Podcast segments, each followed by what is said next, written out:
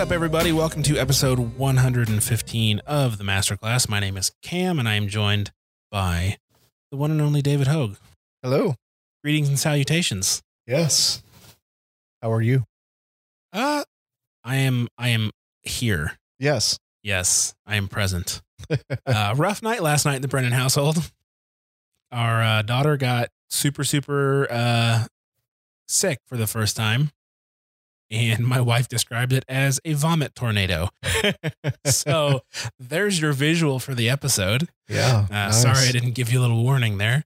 Um, but yeah, uh, I went to bed at two thirty because I had to be at work at six. I had to get up at six thirty to get to work by seven.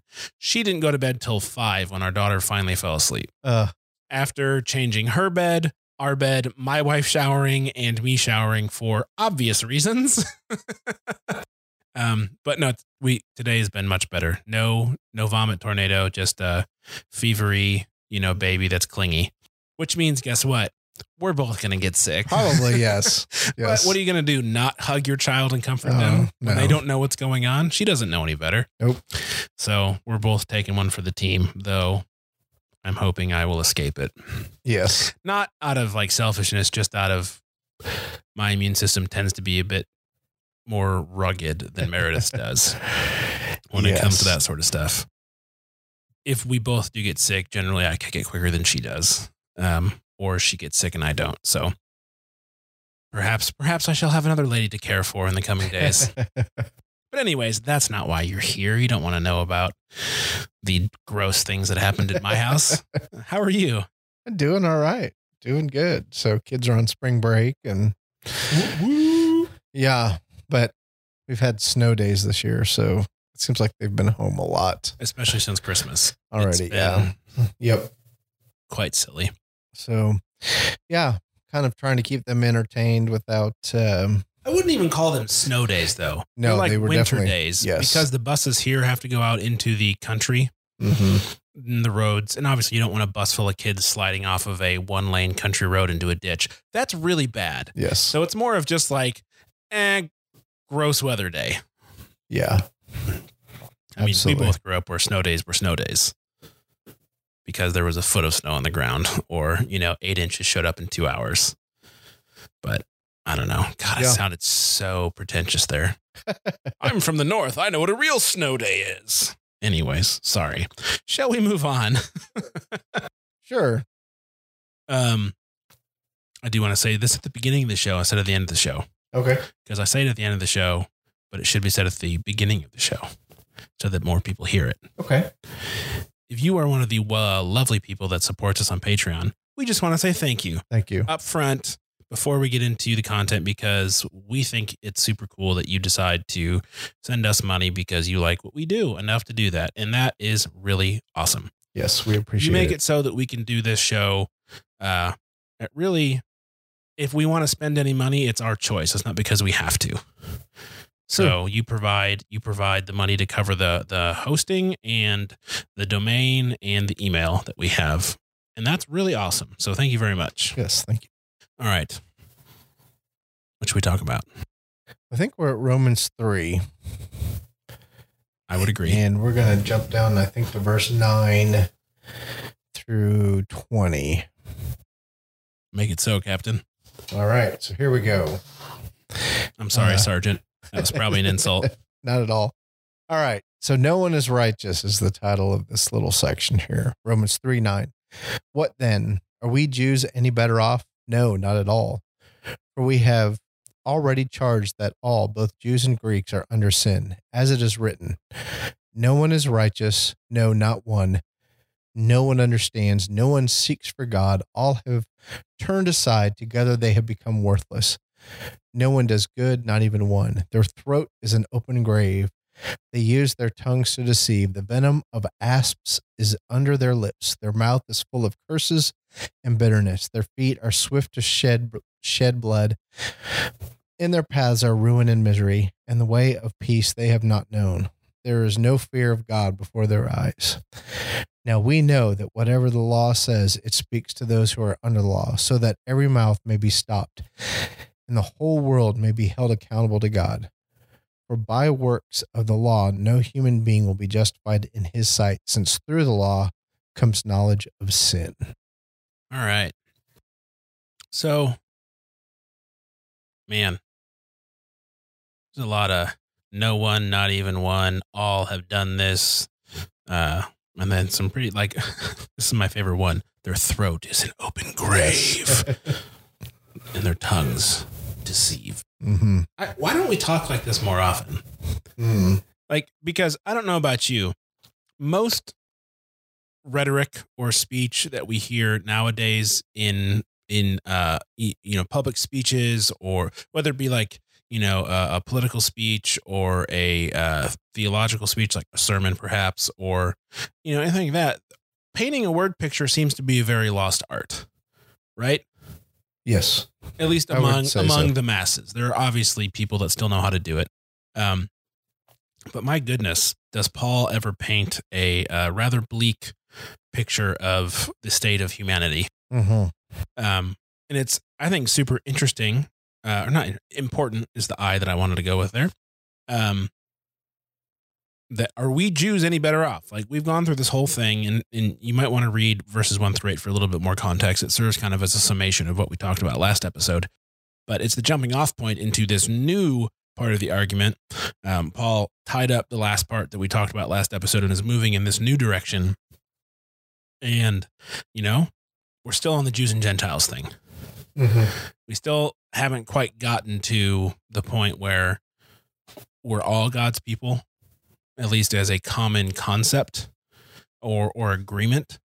And so, um, again, Paul, the Jew of Jews, is saying, "Are we any better off?" Like, and if anybody would know, he'd be probably one of the twenty that Mhm. would have the authority among the Jews to say yes or no. Um, it's not like he's some thirteen-year-old kid with a blog. That very well may be right, but does not have the authority, Right. respect, and experience that is going to persuade his fellow Jews to believe him. Yes. So, oh man, could you imagine a, a blog in those days? No. Just writing stuff on on some papyrus and sending it to all your friends. I mean, I guess it'd be pen pals, but like, sorry, I'm just thinking there's like a there's an SNL skit in there somewhere, you know. Bible Times blog. yeah, that would. Ah, I'll have to workshop that one a bit. Anyways, um, so not at all, uh, for we have already charged that all, both Jews and Greeks, are under sin, as it is written. So he's he's saying everyone is under sin. If you don't believe me that everybody is under sin, both Greek and uh, Jew, here is a bunch of reasons why, or a Mhm. bunch of examples that explain it that are all pulled from different portions of the Old Testament.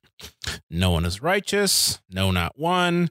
No one understands. No one. All have turned aside. No one does good. Not even one.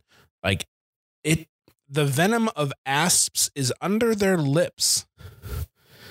Again, that is a very good word picture there. Ooh, yes. Their mouth is full of curses and bitterness. Their feet are swift to shed blood, and their paths are ruin and misery. Again, a very good word picture. The way of peace they have not known. There is no fear of God before their eyes. I think that is a that last one. Again, it's a great summation of everything before it. Mm-hmm. All of these nasty um descriptions of the things that characterize both the Jew and the Greek, you know, ultimately is they do all of those things. They act that way because there's no fear of God in them. Which you know, I think is a is a and I'm uh I'm making an assumption here, so you may need to correct me or steer me in the right direction, but the the concept of fearing God is not something that I am very familiar with ever being taught or explained, whether as a kid or as an adult in church. Correct. God is love. God is mercy. God is hope. Why would we fear a God that loves us? Yeah. And I think to me, that sets up a false dichotomy between this, you know, lovey dovey, ooey gooey, warm and fuzzy God of the New Testament and then the God of the Old Testament who's like, all right, let's do this thing. We're going to wipe out some people. We're going to flood the earth.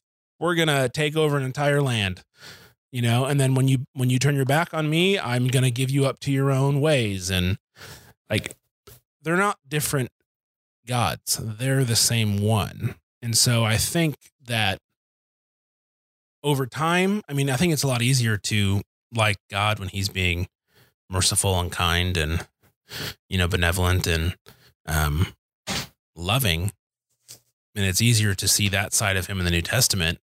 But like that also disregards the whole like what happens when Jesus comes back thing. Judgment isn't going to be, be a big, you know, like hug fest. It's going to be the most brutal day in the history of everything. But like we don't talk about that.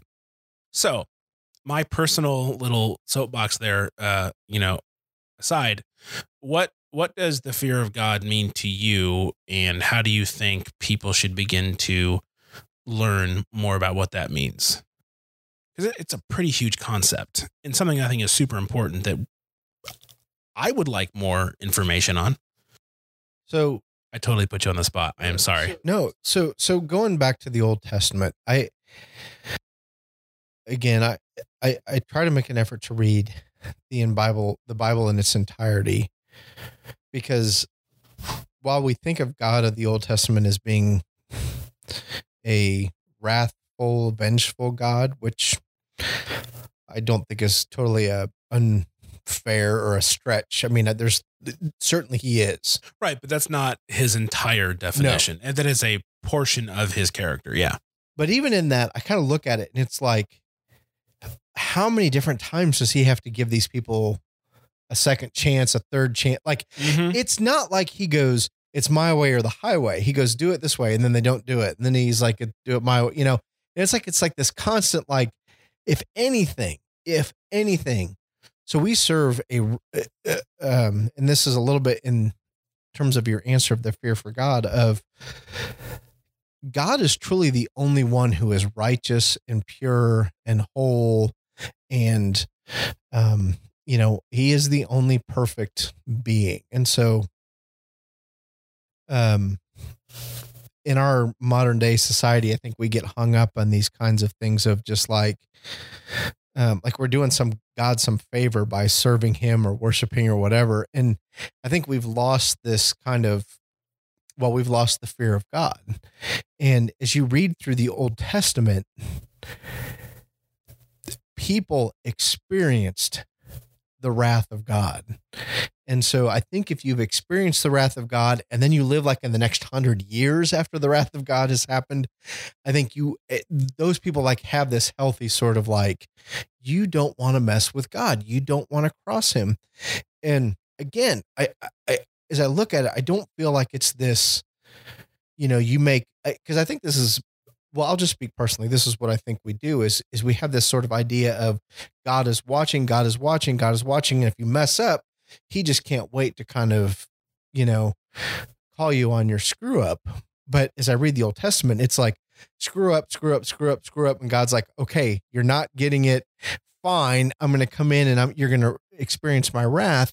And then when when he does finally his patience give in and he does reveal his wrath I think it is truly one of those things that for generations they are saying you don't want to mess up. You don't want to cross the well, that's the wrong way to say it. You don't want to disobey the creator of the universe. Because if you do, and you're the one that he chooses to deal with that on, it is not a good thing. And you know, I there's um and I've said this before, I the Old Testament confuses me sometimes because I go, well, I look at this story and it seems like there's a whole lot of grace and a whole lot of second chances. And then Moses simply hits the rock with his staff, and that's the wrong way to do it, and God punishes him. You know, I feel like there's kind of these extremes, but I, I think there's a couple things. One, um, we are hundreds and hundreds of years removed, I think, from seeing God's wrath for firsthand. And I think the farther out that we go, and to be honest with you, it's one of those things that I don't completely understand. You know, we talk about a 400 years of silence between the Old Testament and the New Testament, and we're easily 2,000 years into uh, Jesus dying on the cross and the resurrection, and then uh, the early church um, and what they did. So I think time, there's an element of time being separated from God and not experiencing his wrath that we kind of forget what the fear of God is all about. Um, and then two, I think we we live in a world where it's awful easy to explain things away, and that's that's what we do. And um, so yeah, I guess those are my thoughts on on the fear of God. Yeah, and I'm I'm gonna pick up right where you left off because I was thinking this whole time like we live in a time where I think the fear of God is a very very rare quality um, in a person. Um, I think that we have become so self sufficient for our basic needs food, medicine, shelter, you know, the money to procure those things. Um, especially in the West, where, you know, everything we do is somehow better than the rest of the world and all that nonsense. Um, that we, we have we have created a culture uh, where self sufficiency and idolatry has become the two most important things to that culture. I feel safe saying that. Uh, if you think differently, you know, let me know and tell me why. Um, because I'd really like to be wrong about that. really would. Um, but yeah, I'm just thinking about, you know, my experience growing up in the church, my experience in college, you know, undergrad and graduate studies, studying the Bible, my time working for the church, um, and my time as adult as a member of the church.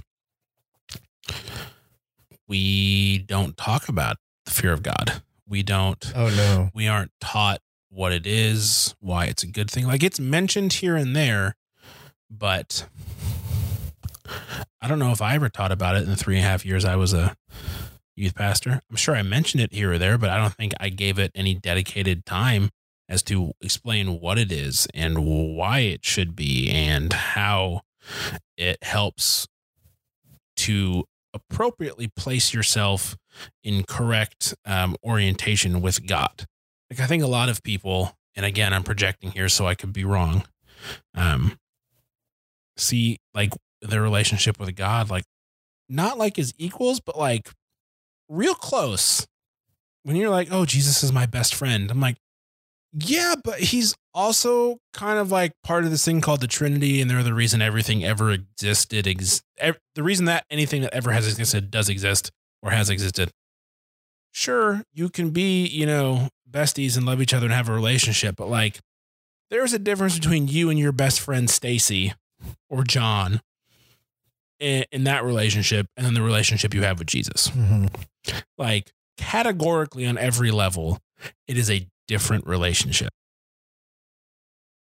And I just wonder if we have focused so much on the the loving, the caring, the grace, the mercy, the which and I really don't want to belittle those things because they're the things that separate Christianity from every other religion mm-hmm. ever. Yeah.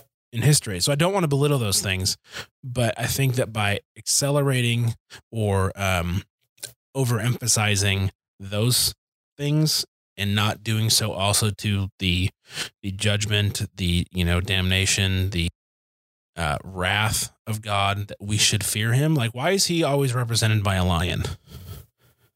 Right. They're terrifying. They're beautiful. They're graceful. They're amazing creatures. But my goodness, it can knock your head clean off your shoulders if it wanted to. Right.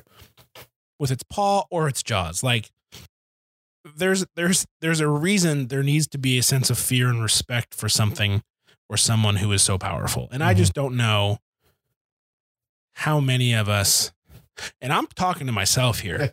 like 100% respect the true power um, of God. And so, anyways, all of that to say, I just thought that was a really interesting way for Paul to end that particular section of all of these things that Jews and Greeks have done that represent them, that characterize the state of their soul or their intent or their character with none of you fear God. Mm-hmm. Which I just think is a really much like Jesus, a beautifully concise way to get everything in one sentence. So, anyways, just my thoughts. So, as you're talking about um, him, him being described as a lion, I'm thinking of the Chronicles of Narnia and Aslan and Lucy. I don't remember the little boy's name. And I think they're talking to the beaver and they ask about Aslan and they Mhm. say, Is he safe? And this is in somebody's book. I, this isn't something I like pulled out myself. This is in this is in somebody's book somewhere. But they ask, "Is he safe?" And and the answer is no, no, he's not safe, but he's good. Mhm. And it's like, oh, those are two very different things. And um, particularly, uh, you know, I think about as Christians so often, what do we want? We want to be safe. We want to be comfortable. Especially in the West. Like, Yeah. I think we're we're very knowledgeable of Western Christianity, but I, I would not place that on Oh, amen. on Amen. other other uh, Christians around the world that live in very different circumstances than we do. And so I think that's the, you know, is he safe? Well, no, but he's good. Well, which would you rather have? A safe God or a good God? Well, I want a good God. And it- even what you're saying in terms of, I think people that grow up in the church kind of do. They grow up with this idea of God is my friend, God is my buddy, which again, I call you friend. Mhm. Uh, you know, he says, I call you friend. But which is, if you just were like to remove kind of any kind of history or any kind of background about anything, which makes more sense to say, hey, we're going to talk about the all powerful, all my, you know, all knowing, all powerful, you know, exists everywhere, the God of the universe. Which is easier to kind of on initial to accept that he's my friend or that he is a righteous God who demands holiness. Mhm. Well, if you're talking about God, well, it should be easier to make the connection of I better bow down and be humble and realize that I am not worthy of the God whose presence that I am in. But yet, I think most of us who like grew up in evangelical churches in America would say, well, it's easier to comprehend him as a friend than it is as this mighty, powerful God, which is a huge disservice. Right. And and you know what else is easier when you see him as a friend and not as the, you know, omnipotent, omniscient creator of all that's going to judge you is a lot easier to see him as a friend is like, oh, he'll forgive me or it's not really that big of a deal that I do these things. Like it's easier to justify your sin and your lack of intimacy with God or even your knowledge of his word when you see him as just like, oh, it's just Jesus you know? Especially when you harp on the grace and the mercy and the love which again is true and is real and is a very good thing. Um but i just i think we are and i'm again generalities so i'm gonna be wrong um in in some circumstances but like the self-deception of you know what what that relationship is and and who he is to us and the power that he does have. So, anyways, that's that's that. Shall we move on to the uh the last couple of verses? Yeah, we can. And you know, one of the things that I am I'm again, I our faith is such a journey and we are all kind of, you know, if you're actively participating in your faith, in your relationship with God, you should constantly be learning. God should be constantly revealing things to you. And I honestly, as as I have been reading through the Old Testament here in 2018, um, I'm through Genesis, Exodus, Leviticus, Numbers, Deuteronomy, Joshua, Judges. I'm in the Judges right now. Good for you. That's Well, but but but I'm truly having this moment of like going, this is not a wrathful. We do not serve. We do not worship a rash or a wrathful, vengeful God. I like. I'm truly like going. This is us screwing it up time and time and time again. And so as we move down to verses 19, now we know that whatever the law says, it speaks to those who are under law, so that every mouth may be stopped and the whole world may be held accountable to God. there's this kind of piece for me, uh, uh, uh, piece P I E C E, of like I'm, I'm starting to go. Okay, I like like I I'm, I'm like I'm starting to grasp this concept of the law exists to point us to who God really is, and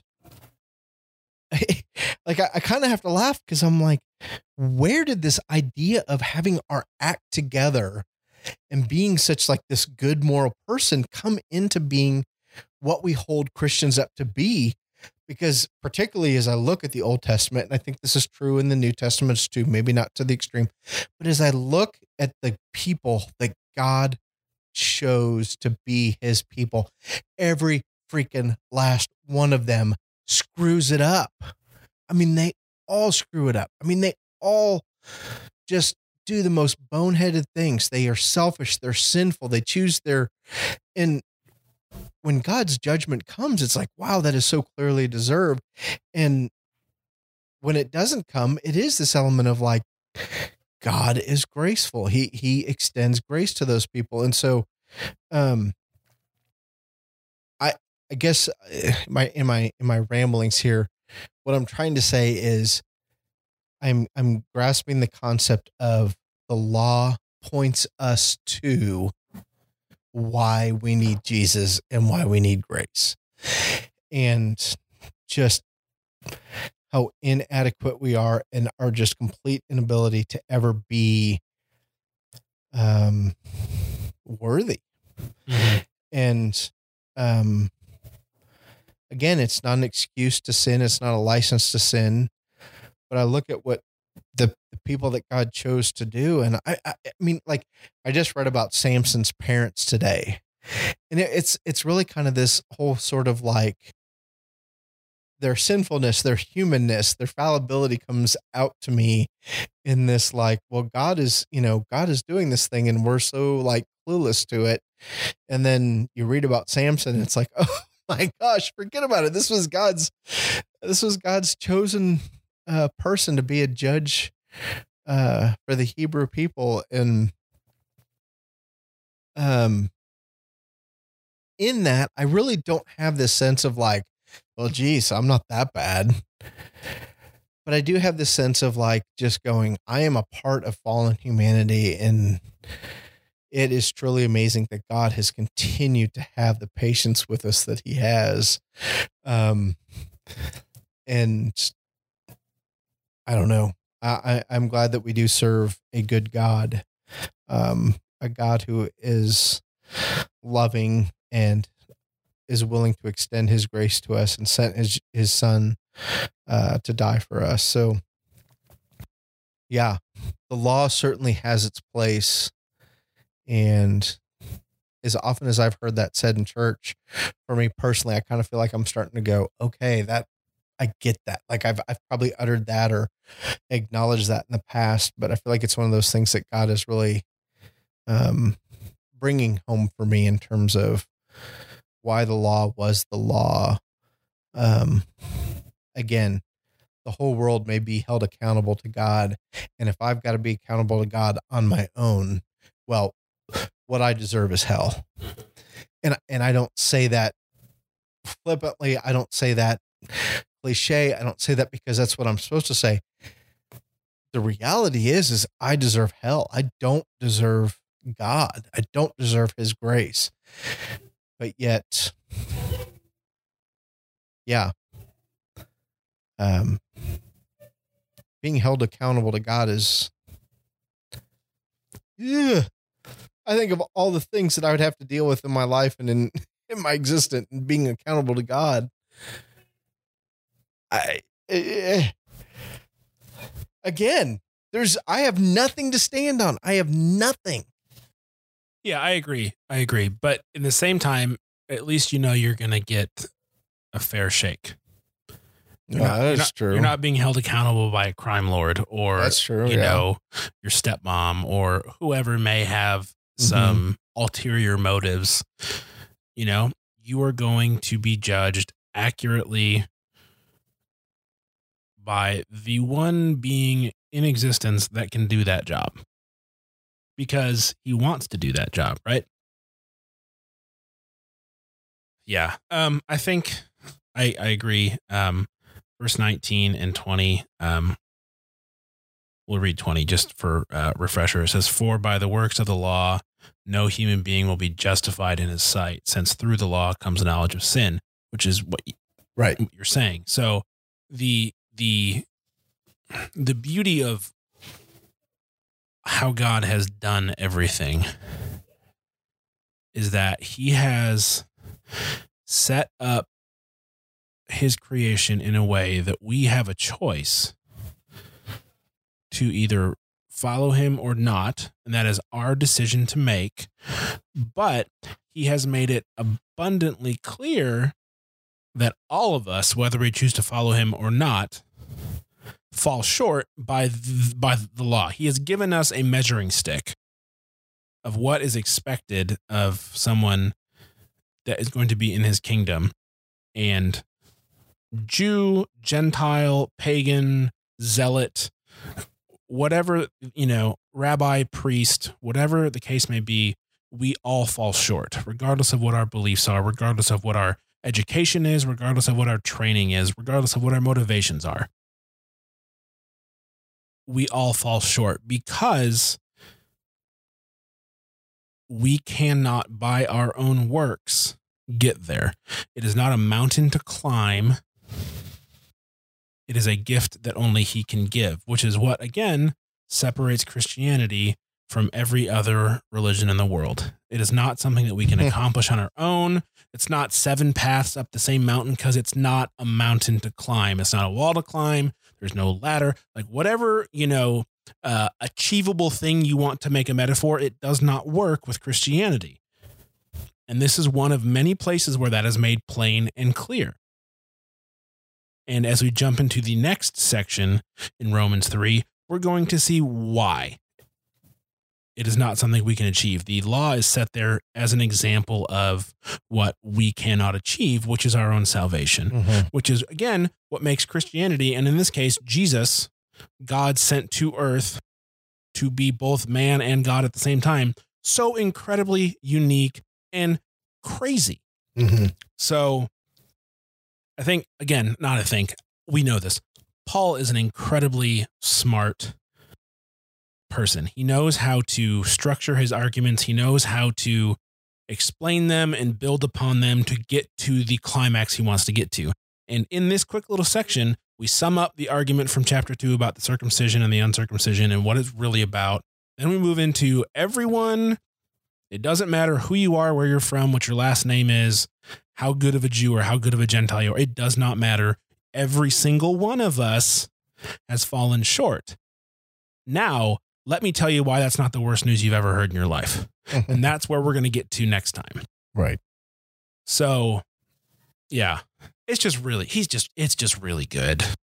It is really good. And so the flip side of this for me is so I've been looking at the Old Testament. I've kind of been looking at all these people that um you know are God's quote unquote chosen people and they seem to screw up time and time again. They also do do some good things. They they you know God uses people. So I I don't want to completely do that. Well, he uses them almost in spite of themselves. I, I have I so So that gives me hope. Yeah. Amen. Yes, absolutely. I have have started to kind of um I'd like to know more about Paul the apostle. And I, and I'm shifting gears a little bit here on uh, on just uh, talking about uh, um Romans 3, but um Paul certainly had his faults. And those aren't often the verses that we quote in the church. No, he's put on a pedestal for sure. But he's certainly he's he's he's put on a pedestal we like to pick on Peter more. we do like to pick on Peter more. And uh, well, there's I think there's there's Paul the Apostle is a movie that's coming out in March. Kind of excited to see that. I've not even heard of that. I we went and saw Black Panther. Was it good? you know what? I it was good. I enjoyed it. I really did enjoy uh Black Panther. Very um not your typical white guy, suburban America type, you know. I think that's kind of the point. Exactly. but it's like surpassing all the other movies, I think, because of that. Yeah. Uh, so enjoyed Black Panther. Walked past a movie poster of Paul the Apostle, and in the last couple months, for me, I one of the things that I've sort of realized is here's the guy that really, I I'm not going to say single handedly, but I mean he is the major player in the Christian church being the Christian church. Yes, there were others. They certainly, but man, our Bible, our New Testament, really beyond the Gospels is Paul in a major way. And it, we're at, church, we're talking about uh, First Corinthians, um, I believe it's First Corinthians nine, where he talks about running the race, and I run the race in a way um, as to win. Um, in just sort of this, like, yeah, it is First Corinthians uh, nine, uh, particularly verse twenty four. Um, but just sort of this, like, how awesome is he that he is truly this guy that has I'm all about the gospel. I'm all about bringing the gospel to everybody, anybody, anywhere. And like, I mean, completely lives it. I mean, thrown in jail, beaten, shipwrecked multiple times. Yeah, I mean, this guy has has gone through the ringer. And as I look at Paul, in the same way that I kind of look at the Old Testament and a lot of those people that, I, as I mentioned, and kind of go, oh well, God still used these kind of people.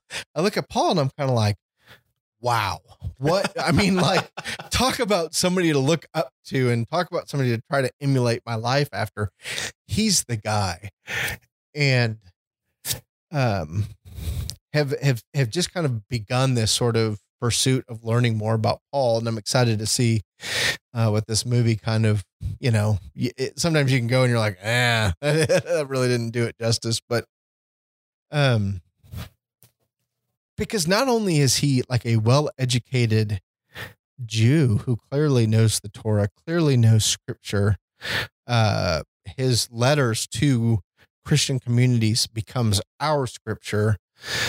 Um, all the persecution that we talked about. But like I even read things where he talks about